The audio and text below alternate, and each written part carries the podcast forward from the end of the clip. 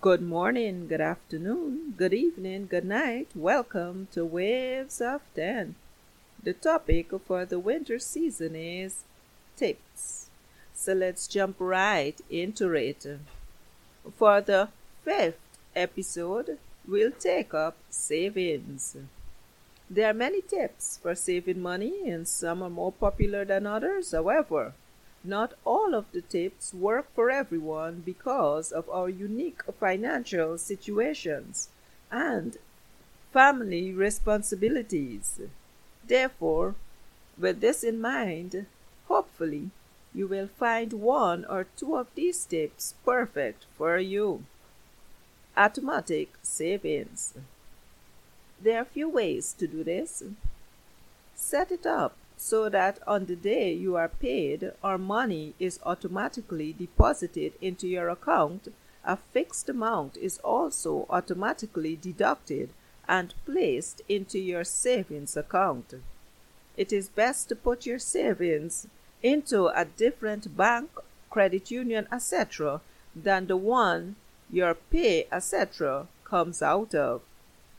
Bank's ATM only use the ATM that belongs to your bank, etc. That way, you will avoid paying fees for using another bank's, etc. ATMs, thereby saving money.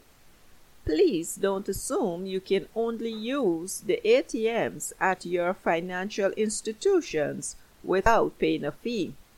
Check your financial institution's websites or call customer service and find out. If you do not think that paying a few dollars once a week for using an ATM is a big deal, add up the fees you have paid for the past year and see how much you could have put towards your savings. Cleared debt.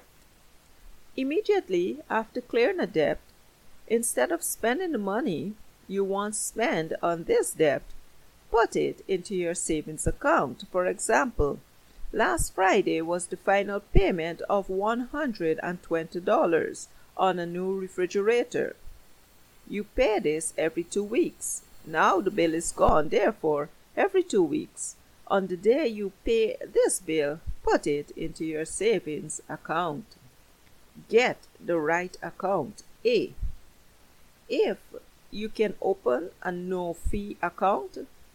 That is an account where you do not have to pay a monthly fee for the service. Then jump for it. B. If all of the financial institutions in your area requires a fee, check to see if there are levels for paying them. That is, you will pay $10 for 15 transactions, then $15 for 11, but up to 20 transactions and so on.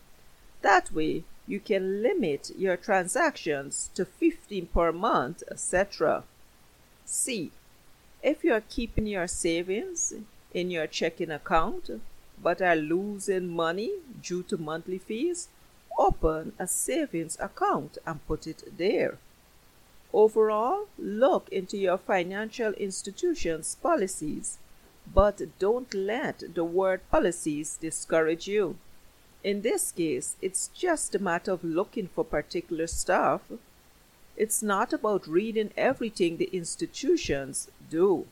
It's about seeing how you can reduce or eliminate paying unnecessary fees. Save with a purpose, long and short term goals. It's all well and good to save, but when you do, it is best to do so with a purpose. That is, something that you are working towards, and this will help you focus on saving.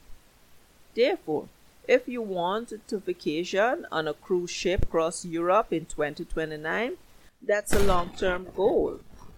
Long term goals are plans for more than one year. Therefore, knowing the cost of the cruise, spending money while traveling, clothing, etc., will be necessary to know how much money you will need to save. Short term goals are plans that last less than a year.